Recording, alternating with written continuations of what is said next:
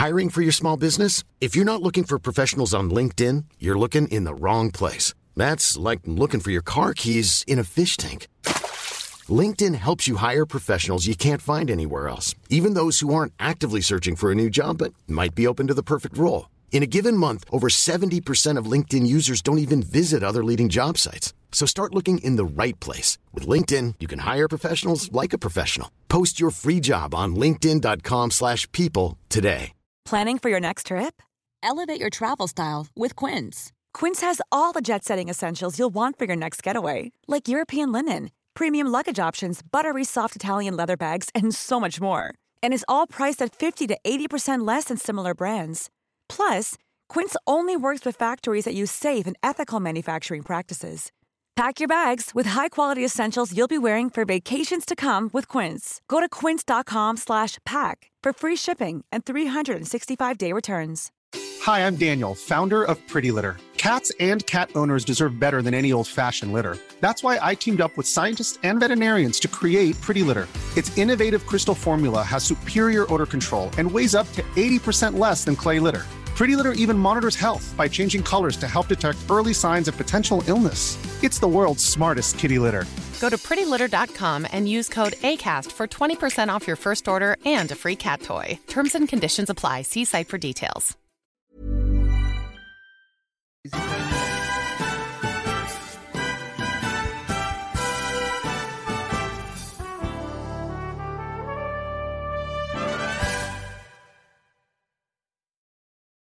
Hello, hello, hello. It's that time of the week again.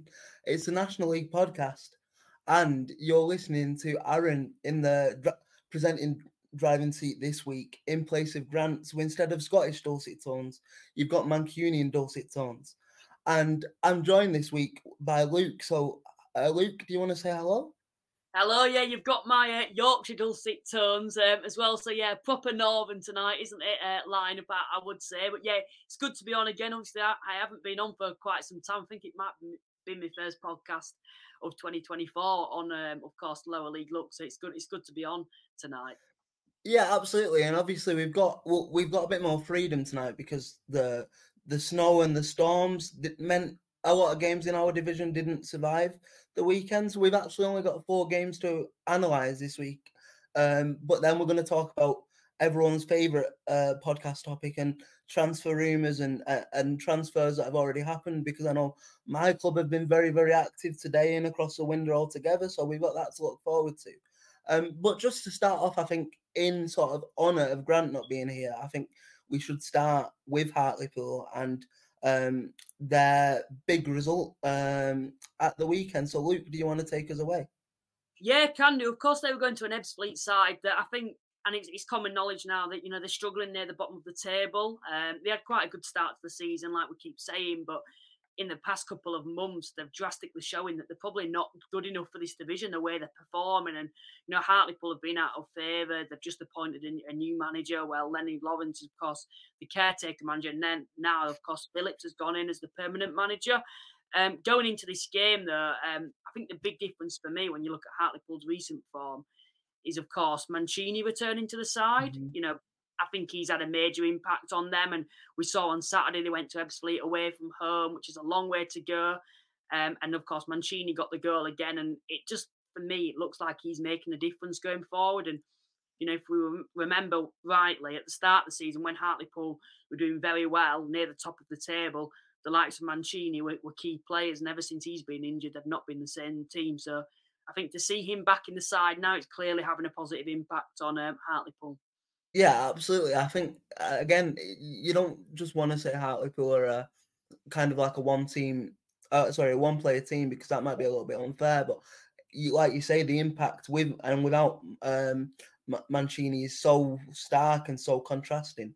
And I think it's. I want to get your opinion because I've seen a lot of people say Mancini is probably maybe top three, top five um, centre mids in the league. And, and from I know we've not seen him play a lot because of his injury, but from what I have seen of him, I think that assessment is probably quite fair. I think you're probably looking at maybe what you're looking at maybe Naylor, Con Clark. i I mean, I know he's not played a game yet. Maybe it's a little bit biased, but I would say pedigree wise, I would probably put um, Tom Connell, uh, Tom Conlon up there as well, who we've just signed from Port Vale. You would imagine he, he's you know going to have the pedigree, but other than that, Mancini's really impressed me, and I think uh, if you're if you're Hartlepool, you're obviously very thankful that they've got that extension clause in the contract, but also there'll definitely be suitors suitors at his door, won't there? So, where do you think? What word if he was to move on from Hartlepool after this season? I'm going to put you on the spot, Luke. Here, give me the name uh, of the perfect suitor for uh, Mancini. You know, a club at the moment that I would say it'd suit, and I'd probably go as far to say maybe your club would suit in, in that attacking midfield role. Um, I know you've just made one or two new signings at the moment, but he's someone for me. He offers flair. Um, you know, he's someone that excites me in this division, and there's obviously a number of players at every team that there's players in the lower leagues that excite you and you, you want to go and watch. And he's certainly a player that's capable of playing at a lot higher level. I'd go as far to say a League One player um, from, mm-hmm. from what I've seen. And, you know, when he first signed for Hartlepool, when he at the start of the season, you know, a lot of Hartlepool fans were excited to see what what had come from him, and he was proving the ability that he's, he's capable of with his with his goal contributions. And it's another case, isn't it? Of probably the reason he's at this level is due to his injuries. And ever yeah. since he's returned, you know, since he's had that injury, I think to come back from a, a long term injury like that and have such such an instant impact says a lot about him. So for me, yeah, I, I think he's a player that could play a lot, a lot higher level, in my opinion. I think to play devil's advocate a little bit though, it's interesting because like we I think we do have to take into account like obviously he looks a phenomenal talent, but we've not seen him do like a prolonged period of form yet because of his awful injury. So if he can keep it up for from now till the end of the season, then I think the the for him to play higher are more than justified. But um, yeah, I think obviously if you haven't seen his goal, by the way, I think we put it on lower league look um, from Saturday. What a strike! What a strike! He literally just picks up the ball from like maybe like five yards um, higher than the center circle, uh, and drives forward to to maybe twenty five yards and just pings one into the top left corner. It was some strike, weren't it, Luke? Have you seen it? No, to be honest, I haven't seen it. It's like I've said from from my social media, it's been quite quiet at the moment. I've been proper busy, but um, he's that type of player though that with his goals, he produces some quite impressive ones as well. I know at the start of the season, um, probably a similar goal to that. He took on a number of players and, and then beat his man. I think it was against Fylde at the start of the season. Um, yeah, he's certainly a player that I think shows a lot with his goal contributions, and he's someone that does excite me. You know, when I'm watching him, and uh, and I think players like Dieseruvwe, Josh Umerah, Gray, I think will all benefit from mm-hmm. him being back in the team because he kind of links that forward line. Just to finish off on Hartlepool before I'm because then I'm conscious I want to touch up on Ebbsfleet as well and how much danger we perceive them to be in at the minute. But obviously, they Hartlepool have just announced the sort of the appointment of um, um, Phillips. Um, so to me, I mean, I spoke to Grant about this. To me, it's one of them appointments that's quite risky with not too much guaranteed reward. With him, I know he, he's he's been at the lower levels, but it is, I think it is a very risky appointment for this division. But as Grant quite rightly pointed out, who else would want to go and manage Hartlepool at the minute with with the way they're being run and things like that? So what are your thoughts on that appointment? Do you see it being a, a, success, or do you see it being a bit of a bit of a bad mistake from the ownership again?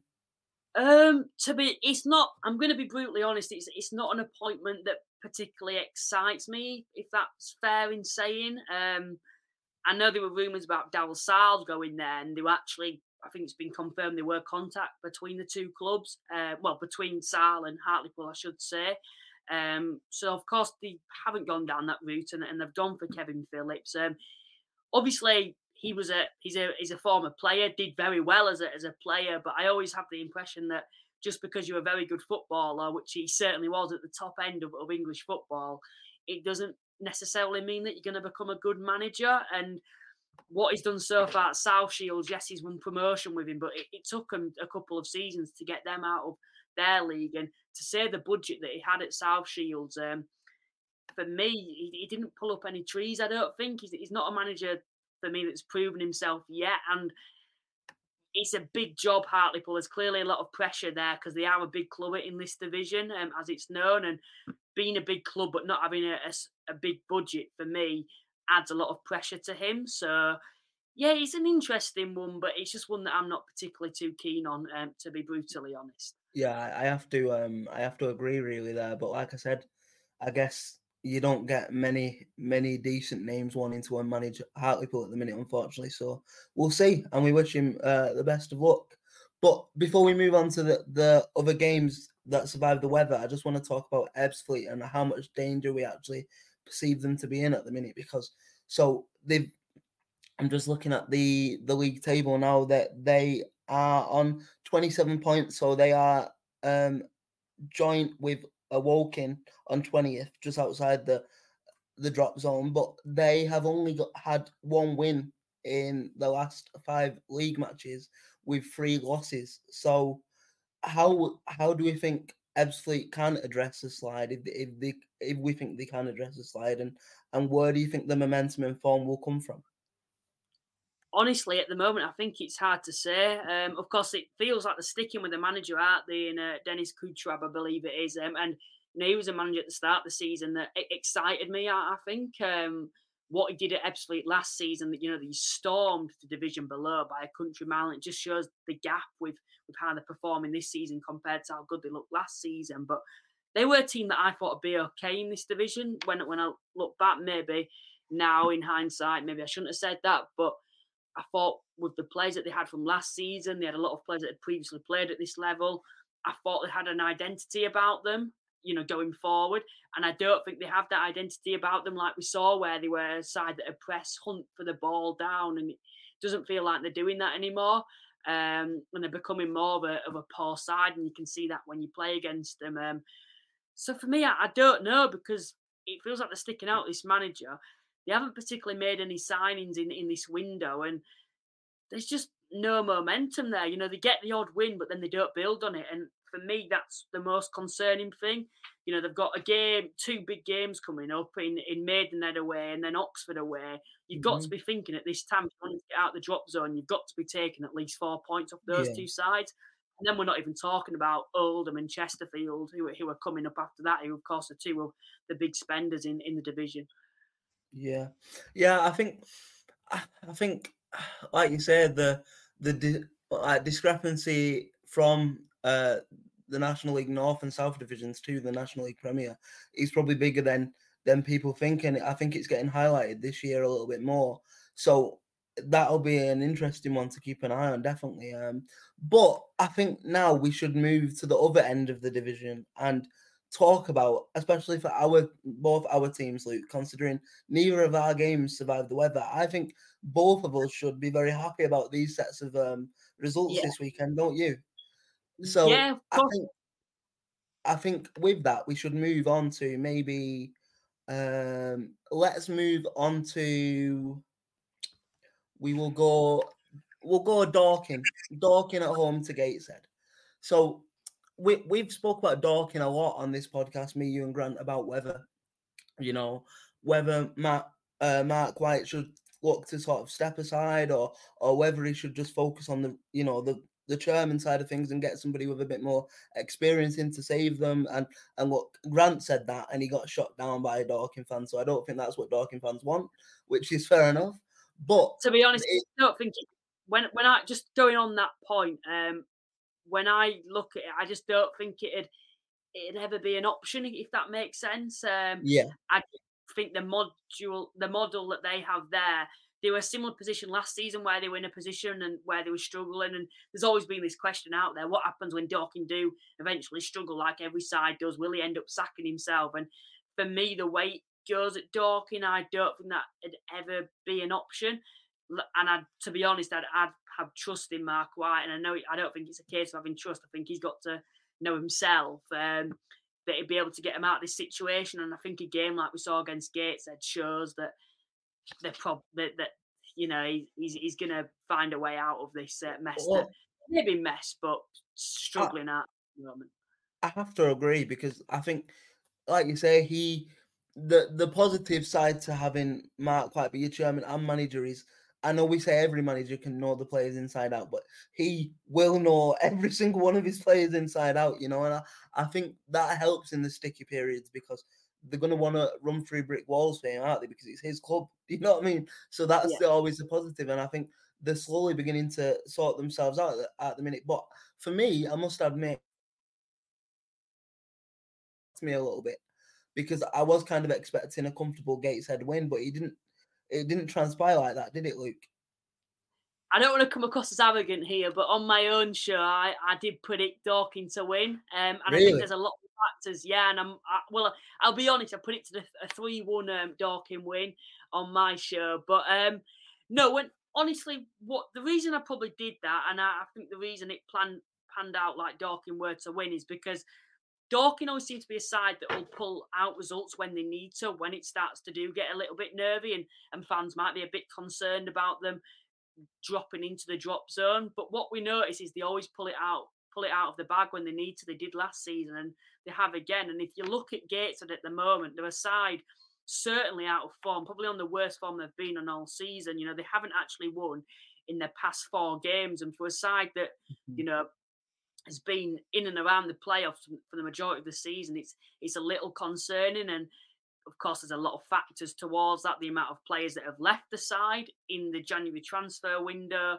That have, you know, a few of them, have, of course, have gone to follow uh, Matt Williamson, who's at um, MK Dons, and, in Stephen Wearne, who produced a lot going forward, not just his goals but his assists as well. Kieran Lofthouse is a midfielder. He's obviously been recalled and then loaned out to MK Dons as well. Um, they've had injury issues with the likes of Ed Francis is out injured, another midfielder. Chadwick's gone back. Dinanga's not been in the best of form. So for me, that the I could you can see this coming, and, and, you can see maybe we're seeing a different side to Gateshead now, and maybe that they're not the same team, and maybe they're not actually a side that should be eighth with the squad they currently have. Maybe yeah. the reason that they're currently eighth is because of what the squad did before it got torn apart, and now because it has been basically stripped, it it does feel like that they're certainly struggling. And I don't know about you, um, Aaron, but for me, they're a side that come the end of the season, I, I wouldn't be surprised if, if we saw them in in the bottom half. I, I don't know what your thoughts are on that. I think I think with Gateshead, I think you make some really good points there. I think when the uh, and it comes down to we've had this discussion a lot on this podcast, but it comes down to the different um, ownership models and, and the way you you know run your like your transfer business. And I'm not I'm fully aware that I'm very privileged that I support Oldham now with a wealthy owner that can sign players on permanent detail uh, permanent deals. But the problem you've got when the majority of your squad is is you know based up of loan players is they can get recalled and they will get recalled and then it just leaves you bare. It's the same with with like teams like Rochdale, isn't it? That's how they have to survive, and they do so well to get to that point. But when when the players start um, performing, the problem you've got is the clubs, the parent clubs, will say, "Okay, you can do it at this level. Let's go and test him higher," and that's what's happening a bit at Gateshead. And I think that is kind of testament to the work that Williamson and Rob, El- Rob Elliott have done with that Gateshead side to get them to this position. But also, you're going to start seeing the drawbacks of that, and you're going to start seeing the sort of natural gradual drop off because of that reason. But I, I do think with um, the way Williamson had Gateshead playing and the way Elliott um, has got Gateshead carrying on playing, I do think they're still one of the more attractive teams in the division to watch play football, and and like we we didn't play them too, much long ago back at Boundary Park, and and they they you know they they pretty much passed us off the park at, at home really, and and I think as long as he sticks to the principles, I think they should be okay. I think I think Gateshead. I'm gonna stick my neck on the line here. I think Gateshead will finish tenth if if you were to ask me to pull out a prediction, yeah. I've got, I've got them finishing tenth because I think I think they're more than good enough to not get involved in like a bo- bottom half of the table battle. But I think they've lost too many key players now um, to be in and around that playoff chase. I think the problem you might have with Gateshead as well is they play a very specified uh, style of football, and that's possession-based football. And there's only a certain amount of players, especially at this level, that will be capable of doing that playing that style of mm. football, and they're still quite persistent and stubborn with playing that style. Now that you've lost probably seven players are probably not in the starting lineup that were in the starting lineup back in early December because of players being recalled, injuries um, on on a regular basis. That is, you know, you they're clearly having to bring in more players. but it's going to be very difficult to bring in players for them to gel um, straight away when they need them to, you know, gel straight away and have an impact on playing in that style of football. So for me, when I look at Gates, and I just think it's going to be a struggle this second half of the season. And you know, we saw at Chesterfield away from home, they got absolutely thumped yeah. there, and losing to York, but also drawing to them. It's it is a little concerning. I think maybe if you're a Gateshead fan, you wouldn't say you're throwing it away because there's nothing you can particularly do about it, but you'd be saying in a way what what could have been maybe if we kept yeah, the squad together. Because I think if they did, maybe you, you would say they, they could be a, a genuine promotion contender uh, in in those playoff spots. And at the moment, for me, when I, when I look at them with the injuries they're having, the players were called, players leaving, of course, they look like a bottom half side, and if not a relegation battle side, if to be to be brutally honest, in the last couple of games. Yeah, that, that's fair. That's fair, I guess. Uh, but we'll, we'll, see. We'll see. I think going back to the actual game though, Dorking versus Gateshead, it is, it is important to mention that Gateshead were down to ten men uh, after twenty five minutes. So you know, like it was always going to be a tough task for them, weren't it? I mean, I've seen I've seen the booty challenge, and I don't know. I don't know. I think if we could have orange cards in football, that would be an orange card for me. It's like in the middle. I wouldn't say it's a straight yeah. red, but it's definitely worthy of it, like more than a yellow. So I, don't really know yeah. where we go with it. Um, but yeah, so it'll be interesting to see how. It will probably have the feeling if you're a Gateshead fan, if it's a, if you're a Gateshead fan, you'd be saying it's a yellow, and if you're a Dorking fan, you'd be saying it's a straight wet uh, red. Yeah. To be honest, and and that'd literally be the bottom line. I think, yeah. Yeah, absolutely, and it'll be interesting to see how both the sides like progress from this moment. Whether Gateshead can sort of pick themselves up, maybe do a little bit more activity in the transfer win- window. But I know Gateshead don't have too much finances, so it'll be interesting. But with Dorking, I think they will just kind of find a way to survive now. Really, like like we were just saying, so it'll be an interesting one to keep an eye on. Um, to go on to another. I just want to ask you. Can I just ask? Go on. Sorry. Sorry. Sorry, Aaron, uh, but can I just ask you one question? Right, you look at Southend at the moment. I know I'm kind of turning away, but they're obviously, of course, in 12. Um, yeah. Do you think they're going to finish above Gateshead come the end of the season? That, that's a good question, Luke. I mean, I mean, they've signed they've signed some good players, haven't they? Like even just this week with the with the embargo lifted. But so I'm looking right now. So the six points off, and have they got any games in hand? Uh, let's have a look. 27, 27 and 27. They so the, the, the six points off Gateshead and seven points off the playoffs places. So it, it it can be done, can't it? It can be done, but I just don't know whether at this time of the season, back end of January, you know what I mean? If it was the start of January and they were getting loads of players in, then then maybe. But we're like we've got what ten more days left of January, um, and I just don't know whether the gap will be too much. But with the sort of resilience and um, like passion that that Southend side and the manager have shown this season in adversity, you can never write them off. So I can't really give you a, a yes or no answer really, but I don't like sitting on the fence. So if I was to give you a yes or no answer, I'll probably say the gap is probably a little bit too much at this side of the season. But I would I also wouldn't be surprised to see them up there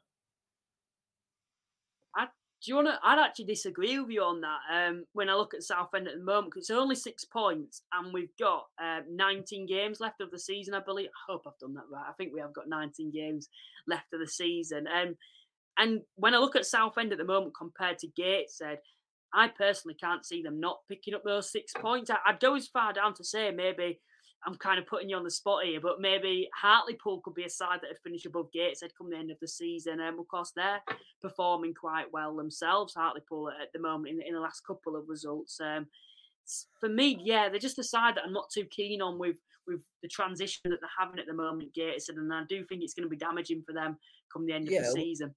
It'll be an interesting one to keep an eye on, and that, that's what this podcast is about, right? We we we come together, but we have different opinions and we, and we debate them. So yeah, um, so moving on to the like the other side of, of the playoffs uh, battle at the minute, the other big result for um, both of us really this weekend was um, well, I say it was I say it was a big result for the playoff places, but they're not actually that close to the playoffs. In fact, what I'm going to do, I'm going to go to Bromley first. I was going to go to Kidderminster's big result at, home to Aldershot, but we're going to go to Bromley first okay. and talk about Bromley and Boreham Wood.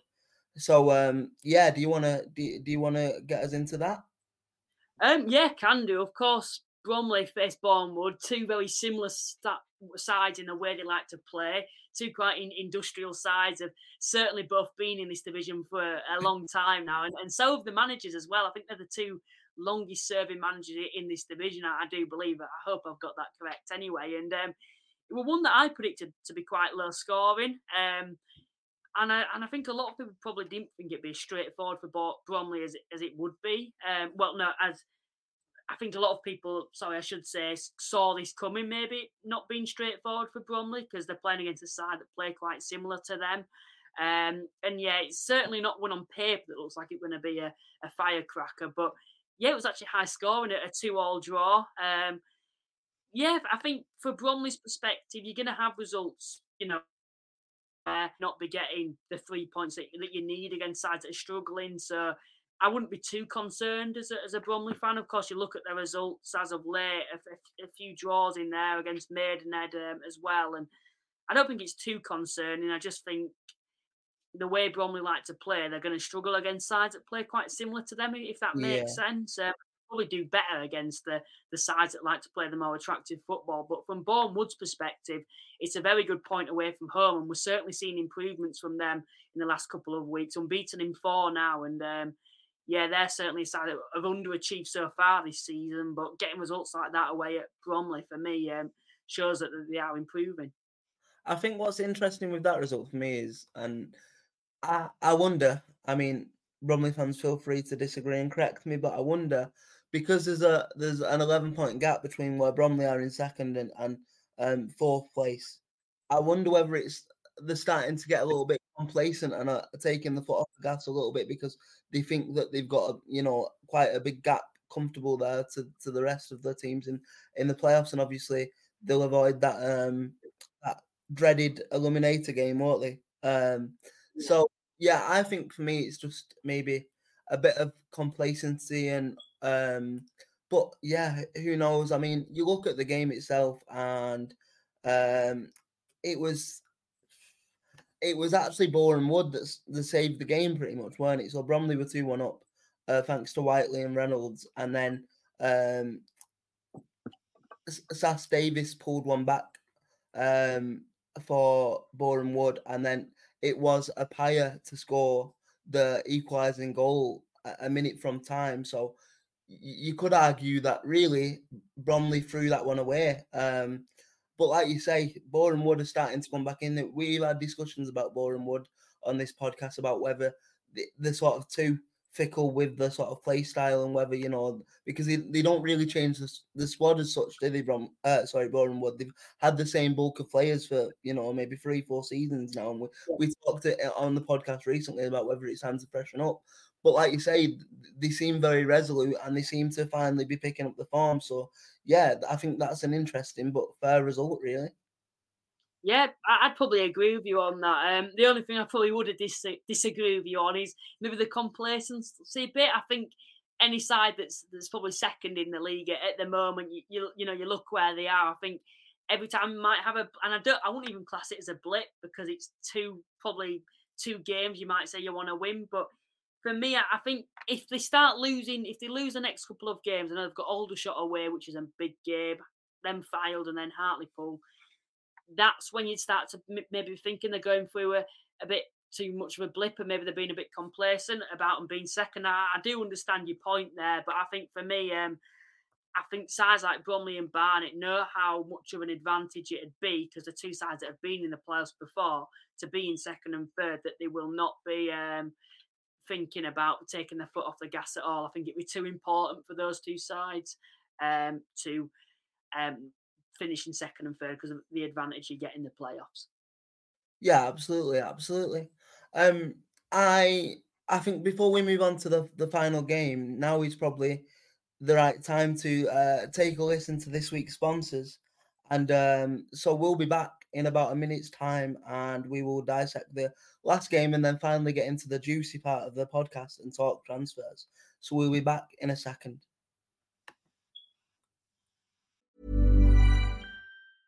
Hiring for your small business? If you're not looking for professionals on LinkedIn, you're looking in the wrong place. That's like looking for your car keys in a fish tank. LinkedIn helps you hire professionals you can't find anywhere else, even those who aren't actively searching for a new job but might be open to the perfect role. In a given month, over 70% of LinkedIn users don't even visit other leading job sites. So start looking in the right place. With LinkedIn, you can hire professionals like a professional. Post your free job on linkedin.com slash people today. Even when we're on a budget, we still deserve nice things. Quince is a place to scoop up stunning high-end goods for 50 to 80% less than similar brands. They have buttery soft cashmere sweaters starting at $50, luxurious Italian leather bags, and so much more. Plus, Quince only works with factories that use safe, ethical, and responsible manufacturing. Get the high-end goods you'll love without the high price tag with Quince. Go to quince.com/style for free shipping and 365-day returns.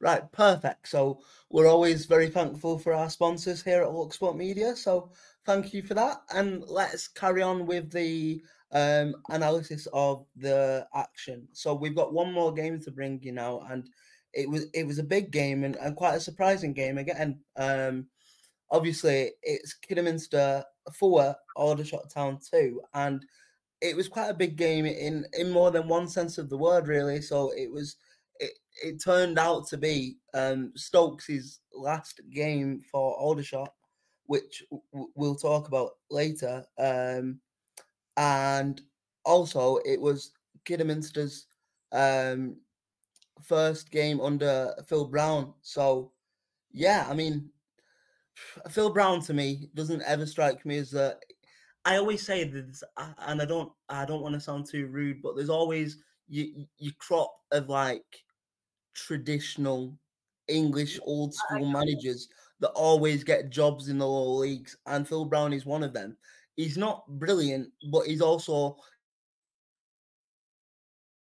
he'll also save you from a scrap. It's a bit like Big Sam. He's like the the lower league yeah. version of Big Sam to me. Um, and look, he's come in, come in and done, come in and done a job. But I think in the in the first half of the game, you could argue really that um that um, that Aldershot were in control, really. Um, so yeah, what what are your thoughts and what are you thinking, Luke?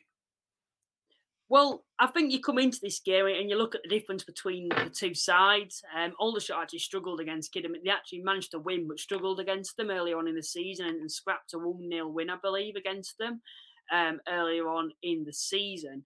Um, you look at Aldershot going into this game, of course, I think they were desperate to get back to, to league action after they'd been knocked out the FA Cup, followed by being knocked out of the FA Trophy, which was a, a competition that they took serious because, you know, they're, they're very passionate about getting to Wembley because it's they're, they're, probably one of the only clubs of a, a, club of that size that have, that have not been to Wembley yet in, in their entire existence. Um, so you'd be you'd be happy to be back to league action. You'd be thinking going away from home to a side you know, bottom of the league table still as I speak now, you'd be saying this is a perfect game for us to, to get back to winning ways and show that we mean business in the league.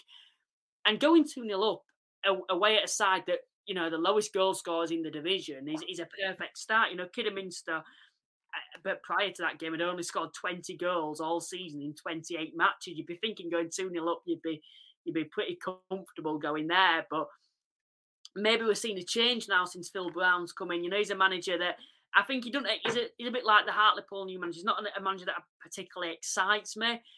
But for me, a, a club like Kidderminster at the moment in their position, they're not going to be attracting the most exciting managers. Um, and I think it takes a manager like Phil Brown to go in, who's clearly got the experience at this level, knows all the teams off the back of his hand, and knows what the league's about to come in mm. there. And I think just going back to the point of being 2 0 down, I think getting back into the game shows a lot and shows something different to this Kidderminster side and shows that he's, he's had an in, instant impact there. And you have to say, Kidderminster, they're still bringing in at one or two players. You know, we've seen uh, Goldo Mateo, he's come in, he's proven himself in the league below and and at this level to a certain uh, point when he when he was at um, Halifax and I think was he at Wrexham as well um, after that. So for me, I think from Kidderminster, I think it shows a lot of character for for them to still be fighting and you know to score four goals when you were two 0 down. It's probably the result of the season. Well, it is the result of the season so far for them. So for me, fair play to Kidderminster, and maybe just maybe this will be the start of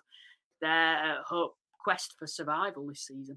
Yeah, absolutely, and I think we've just hit the nail on the head there with like um, Phil Brown's style and stuff. Like he he's an an attractive manager by any stretch of the imagination, but he is he is a manager that you'll know will get his team to run through brick walls. You know, he'll want his team to be be the ones that are doing the most running in games. And sometimes when you when you're in a relegation scrap, that's what you need. You need that fire in your belly. And you need that sort of grit and determination. And look, he's got a hell of a job on his hands to do. But if he manages to do it, I think that that'll be up there with probably his probably especially recent time, uh, greatest achievements in his career. But um, yeah, like it's an interesting one, really. I mean, we might as well touch upon it now. So Aldershot, um, obviously that that result leaves them uh, only one point adrift of Rochdale in seventh, but with a game in hand actually. But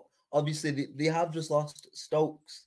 So what are we thinking for Aldershot's like um, second half of the season, and and also I I, I want to put some time aside for that transfer itself because to go from the to go from the fifth tier um to the second tier is quite remarkable, isn't it?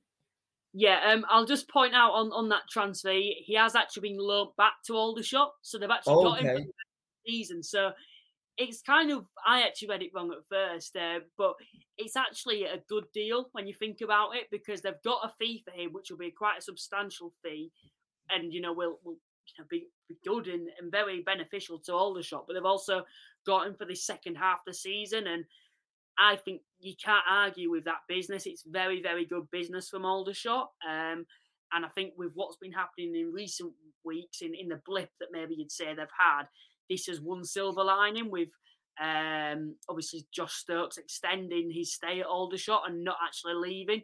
You know, in recent yeah. years, what you what we've seen at a side like Gateshead, they've got a standout player, Stephen Wearne, for example. He just goes straight into the higher leagues, doesn't get a loan back or anything like that. He's literally there. So I yeah. think for Aldershot to do that and get the loan back says a lot um, about them. But yeah, of course, they're sitting 10th at the moment it's not that bad, but I think when I think the FA Cup and the FA Trophy might have damaged their position at the moment yeah. because there's always this saying, isn't there? Um, you'd rather have points on the board than, than those games in hand. And, and I, would yeah. agree with that. And I think we saw with Boreham Wood a couple of seasons ago when they had their FA Cup and FA Trophy journey, it kind of was detrimental to, to their uh, playoff chase come the end of the season. And I think now what we've seen when Aldershot had a few games in hand to to finish comfortably inside the playoffs. Now they're outside of the playoffs, and it's actually not in their hands because Halifax and Gateshead are both above them as well. I, I don't know what your thoughts are on that. Yeah, to me, I think before we start on the transfer stuff, I think just touching upon tomorrow, there's going to be some big games in the sort of in and around the playoff positions that will sort of give you an indication of who is kind of there to stay and who will drop off. So the the the two big ones for me, and again, I'm trying not to be biased, but it is a big game. So you've got you've got Rochdale uh, away to Altrincham, which is a massive game for. You probably say it's more of a more of a must win for Rochdale than Altrincham at this point, um, because I I think I do. I mean, I've give Jim McNulty all the credit in the world since we started this podcast, and trust me, that's hard to do sometimes when you're a staunch Oldham fan. But he deserves it, and they deserve it. Um, but I do think at some point the injuries and, and the lack of funds are going to catch up with them. So, but if they can get a point away at Altrincham tomorrow, then then maybe not. And then obviously you've also got a very very big game down at Boundary Park tomorrow as well with um, Oldham versus Barnet. Now, you could either look at this two ways. So you could look at this the last time Barnet came to um, Boundary Park, Idris Kanu absolutely tore us to shreds, and uh, the, we, we were the second best team on our own turf. But if you go this season, we we've gone to Barnet and beat them four one on TV. So you know what I mean. It's anyone's game that really. I think I think I would probably argue. I mean, it's hard for me not to argue against, but as the four, I was going to call us a form team, but then I don't know whether you can look past Chesterfield. But as one of the form teams at the minute in the division, and being at home, I would fancy Oldham t- uh, to be able to just about secure the job. But I do think it is it's going to be quite a high scoring game because uh, we we can score a lot, but we'll also concede a lot. Like we've won the last three in the game. We don't talk about Headington in the uh, FA Trophy, Luke. Okay, that was the second team that doesn't count. Um, um, but in terms of the league, we've won our last three and we've won our last five away from home as well. So you know it's going to be an interesting battle, and I think I think them two games tomorrow, especially, will give you a good indication of who's going to fall out from the playoffs, but also who's in there to stay. Just touching on your side, Oldham, then, um, and I know at the moment they're the side for me that you know I'm actually predicting to finish fourth come the end of the season, but I think with the players they've got in now, um, take that, playing, you know, under Micky Mellon, they actually average two points a game. If you average two points a game throughout a season, they would have finished second this season. Um, the way it's going at the moment, anyway. So for me, I, I think I genuinely think they'll finish fourth. The only issue you might have with Oldham at the moment is that home form. They're 16th in the league based off yeah. home form, but they're second best away. They're playing against the Barnet side, um, who've got the fifth best away record coming into this game. Of course, they're actually third in the league at the moment. Um, I believe they're third, or they might be, yeah, they're third in the league at the moment. Um, are you do, do you think there's any concerns there for you, um, or do you just think it's coincidence why you're 16th in the league at home? Um, of course, playing against a, a fellow playoff candidate tomorrow night. So I've been having this conversation with my dad all the way through the season, and it might seem a bit of a weird thing to say, but it's something we genuinely believe. What I think it is is I think being one of the bigger teams in this division that Oldham are, even without my bias on, we are one of the bigger teams in the division. I don't think sometimes we can raise our game for teams coming to Boundary Park. I think we struggle to play in front of like eight and a half thousand, like you know, uh, eight thousand fans on a regular basis at home because we've not had that for years. We've only started getting them numbers since the Rothwells took over, and I think sometimes the players get a little bit nervous and just kind of can't really shake the responsibility. But then you go away from home and for some reason we've we've been playing like prime Barcelona away from mm-hmm. You know, like it's it's a really sticky one. But in terms of the game tomorrow, I don't have like I don't have any sort of I was gonna say I don't have any doubts, but I don't have any worries as such that we won't give a good game and, and we won't be able to deal with Barnet. I think we I mean, it might be very sort of naive for me to say, but I think I look at Barnet and I think you try and mark Kabamba out the game and you mark Kanu out the game. I know Kanu especially is easier said than done, but then you probably go on to win the game. That's exactly what we did at, at their place, eh, eh, you know, and, and we got the result. But this will be interesting because I've been going uh, back and forth with the guys from the Bees podcast, uh, the Barnet podcast all week, and we've been having banter. And they'll probably be on their podcast tonight or whenever they do it this week, saying the exact same thing that I've just said for Oldham for Barnet. So I think both sets of supporters will be expecting to win the game, so it'll, it'll be an interesting viewing tomorrow. Yeah. Yeah, it certainly should be. Um. So going into the favorite part of the podcast or the most exciting part of the podcast, it is we're now very very deep into the transfer window, Luke, and I think I only feel right. I should really sort of take away with what my boys have done not just this window really, because I think we've had a really strong window. Again, I'm trying not to be biased, but I do think you look at the players and, that we have brought in, and it, we've definitely strengthened the side. But especially today, we've managed to get a guy uh, that we chased all summer, rejected us, uh, rejected um, Chesterfield, and then ended up going to Barnsley. But in in the weirdest turn of events, he's now back. Well, I say back at Boundary Park. He's now rocked up to Boundary Park on loan for the rest of the season in Andrew Dallas. And for me, obviously, there's there's question marks there a little bit because obviously only I think he only played like five six times with Barnsley.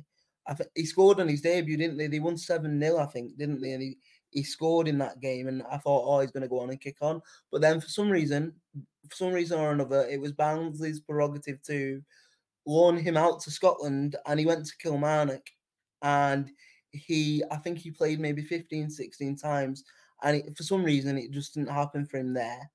But now he's he's come back to the division where last year he got over 20 goals and you're looking and you're thinking at this division really? With a front two of James Norwood who I'm expecting to be out for 2 to 3 weeks maybe as well with a with a um hamstring strain. But obviously you've got suitable replacements for this division, like like God's number nine, Mike Fondop coming in, and Kurt Willoughby and things like that. So I'm not too worried really. But when them two are back and form a partnership, you you could be looking at a, a 40 partnership, you know, a 40 goal partnership. Like that's how good both of them players are. You know what I mean? So it, it's scary, really, the the squad depth, especially in the attacking areas that we've got now. And and I don't think we're finished either yet, really. So I, have I've been doing a lot of digging today, and I've I've found out some stuff, and I can say with pretty much certainty that in in the week coming up, Oldham are going to sign one more player, I think, to round off our transfer business in January, and that player I've been given three adjectives from my source, and we've been discussing this, and you've given me one name that you might want to share. Mm-hmm. Um, the the three adjectives that I'm going to share because I know there's a lot of Latics fans listening is it's going to be a winger. He's got a lot of pace and and he's played at a higher pedigree. Now, Luke, you want do you want to tell the audience the name that you came up with before recording and why you think that that could be a good fit? Yeah, well, I think there's only three labels there, which kind of narrows it down, especially when you go into the higher leagues. Um, but the one name that sticks to my mind, I'm not saying this is the one, but the one that just suddenly comes to my head is uh, Junior Morias, who's at Notts County. He's fast. He produces goals. He's proven himself at this level. He's also gone and played in the division above at Notts County. Of course, at the moment, with the amount of depth that Notts County have got, um, he hasn't particularly been needed so far this season. And he's only actually made eight appearances um, for Notts, and could potentially be a possibility that he goes into the lower leagues. But the only maybe question mark would be Stuart Maynard coming in now. Um, he'll be well aware of what Junior Morias can offer, and I think he'll be certainly one that will be up for getting the best out of the players that have come from the lower leagues as, yeah. as well as those players that are currently there. But that's the one name. I'm sure as this podcast goes on, I'll I'll think of one or two more as well. well, do you want to talk upon? Obviously, you're probably best placed to talk about it. I don't really know much in terms of. I've I've Fax had much trans, uh, January transfer business going on, ingoings, outgoings? Like, have you got any rumours on your side that you want to share? Halifax is very different to Oldham in that rumours kind of um, circle, if that if that makes sense, because of course it doesn't publicly get announced on, on Twitter. Where Oldham, you know, hours before, there's yeah. rumours going around everywhere. Where Halifax, they kind of go about the business quietly, um, and it just comes out of nowhere, and it's it's, it's kind of nobody. Um, we have actually made one signing so far. Um, he's a striker, which is something that we we certainly have needed. Um, so it's good to see that you know we've brought in somebody now. Um, the name's gone out of my head. I think it was something George, but he was obviously at Birmingham City. He's had a loan in the league below. Um, actually scored a, fair few goals in the league below. I think four goals in seven appearances. He's had his injury issues himself, and I think that might be why he's been playing at such low level. And I think what Halifax is well known for is you don't know who they are when they come to the side, but you know who they are once they leave. And I think this could be another example. And I do genuinely think maybe we don't even if we don't see the best of him this season, he could be someone that um, maybe next season could could be a, a big name and, and, might I think will eventually go into the football league. But apart from that, we've we've had um, it being announced that apparently we're bringing in a midfielder um, on the Halifax Courier announced that. Um, I, um, and I think announced. I yeah. think I might be aware of who that midfielder might be actually. He'll have to publicly announce that. I, I was gonna, I, don't. I, I tell you what. I tell you what. I'll tell you after we finish recording, and if you think it's it's strong enough, then you can do whatever you want to do with that information because I'll pass it off then. Um, but yeah, I'll, I'll di- dissect that with you after the recording. Um, yeah. but yeah, so uh, obviously today was always going to be a bit of a, of a shorter uh, podcast episode because of only the four games surviving the weather. But just as kind of a little bit of fun before the uh, before we wrap the episode up, I just wanted to say if you could pick a name or a position, well, I'll go name actually for your Yeah. side currently, it can be as as like fantasy you want it to be. Obviously, we, we can't both just say Lionel Messi up front. Like, you know what I mean? It's got to have a little bit of realism to it. If you could pick one January signing to like round off your window for your club, what would it be? Shall I go first? Yeah, you go first then. Okay, so I'll go first, and I'm going to keep it quite realistic. And again, this isn't to try and wind up the um the bees pod lads, but I've I well, we've been linked this January with a move for Idris Kanu, um, and for me, all we need now. So going into January, we needed to like strengthen the mid uh, the right back position, which we have now with um with, with a new acquisition in the right back position. We needed to strengthen strengthen midfield with Tom Conlon. We needed a striker that was different to all our other strikers that could run in behind, and now we've got that with Andrew Dallas. And I think all that's left is a pacey winger with a bit of skill, and Idris Kanu fits that bill. And like, if the rumours are, are, to be believed, he, he's not very happy at the minute about it because they're playing him left back. I mean, it does seem a bit crazy to me that you've got probably the best winger in the division, and you're putting him in a defensive role. But, but listen, Barnet, Barnet a third, so obviously something's working for them. But I know he's not very happy with that situation at the minute, so that that would be one to keep an eye on, maybe. But that would be my dream. But I don't know whether it's going to happen. But maybe he. The thing is, he fits the bill of them three three criteria points, wasn't he? Really, because he played for Peterborough. He, he's got pace and he's a winger. So it, I tell you what, if we, if we sign Idris Kanu this week as well, you might as well give us a playoff trophy now, Luke. But I don't Yeah. think. But that's my uh, that's my my my fantasy signing. What about you? Um, I'm gonna. It's kind of realistic, but then it's not because we won't go in for for him because he's at a club. Um, in the, but I'm going to keep it nationally. That's probably a better way of putting it. Um, I would like Mancini at Halifax. It wouldn't happen, but he'd be the type of player that I'd want. I think he's someone that offers goals and, and goal contributions as well. He's exciting to watch, and I think he'd get the best out of the other players in the side. Um, I think Josh Stokes is certainly someone that I, would love to see at Halifax, and I do wish that you know he was someone that we we might have signed at the start of the season because he's certainly a talent. But of course, that had never happened. Um, and probably Chris Conn-Clarke as well. Um, I'd, I'd like to look at altering him. Um, I've kind of gone off topic now because he said one. Um, but no, I think maybe I'd look at an Oldham striker because you've got loads of strikers there. Um, and I think Get your hands off James Norwood. No, I was thinking of uh, the go uh, Fondop. oh, you want Fondop? Okay, maybe we can come to an agreement there. I'm sure. No, I'm only joking. You can keep him. But no, I'd, I'd, I'd look at someone maybe like Reed. I think he was someone that I think a lot of people said I could see him going there when you had all your issues with him and his Instagram story. And I think he'd, he'd probably be the most realistic one that I'd, like I'd like to see at Halifax. And I, I think he'd do okay at, at the Shay, to be fair. But I don't think we'd go in for him with, with his personality, personally, in my opinion. Yeah, it, it- it's an interesting one with Reedy because I personally I can't see him playing for us again this season. So it'll be interesting to see what Maybe then. happens with him. Mhm. Um, but in terms of the podcast and everything we wanted to cover, I think that is uh, episode done for me. Unless you've got anything that you Yeah. wanted to bring up, this, like I said, this episode was always going to be a, a bit shorter with the reduced schedule. But I hope you've enjoyed uh, me in the hot seat this week, and Grant will be back next week, and I'll be just back to being one of the crew. So um, I've enjoyed the responsibility. I hope you've enjoyed listening, and if you have enjoyed listening, be sure to uh, find us on Spotify and find us on Apple Music and where else you uh, you stream and listen to your podcast. And make sure to leave a five star review. But that's it for today. So I've been Aaron, and Luke, if you want to sign off, and then and then we're good, yeah.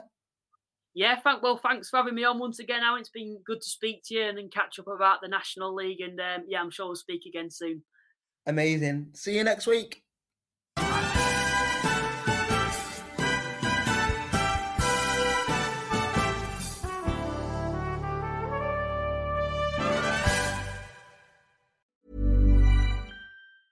Even when we're on a budget, we still deserve nice things. Quince is a place to scoop up stunning high-end goods for 50 to 80% less than similar brands. They have buttery soft cashmere sweaters starting at $50, luxurious Italian leather bags, and so much more. Plus, Quince only works with factories that use safe, ethical, and responsible manufacturing. Get the high-end goods you'll love without the high price tag with Quince. Go to quince.com slash style for free shipping and 365-day returns. Hi, I'm Daniel, founder of Pretty Litter. Did you know cats tend to hide symptoms of sickness and pain? I learned this the hard way after losing my cat, Gingy. So I created Pretty Litter, a health monitoring litter that helps detect early signs of illness by changing colors, saving you money and potentially your cat's life. Pretty Litter is veterinarian developed, and it's the easiest way to keep tabs on your fur baby's health right at home. Go to prettylitter.com and use code ACAST for 20% off your first order and a free cat toy. Terms and conditions apply. See site for details.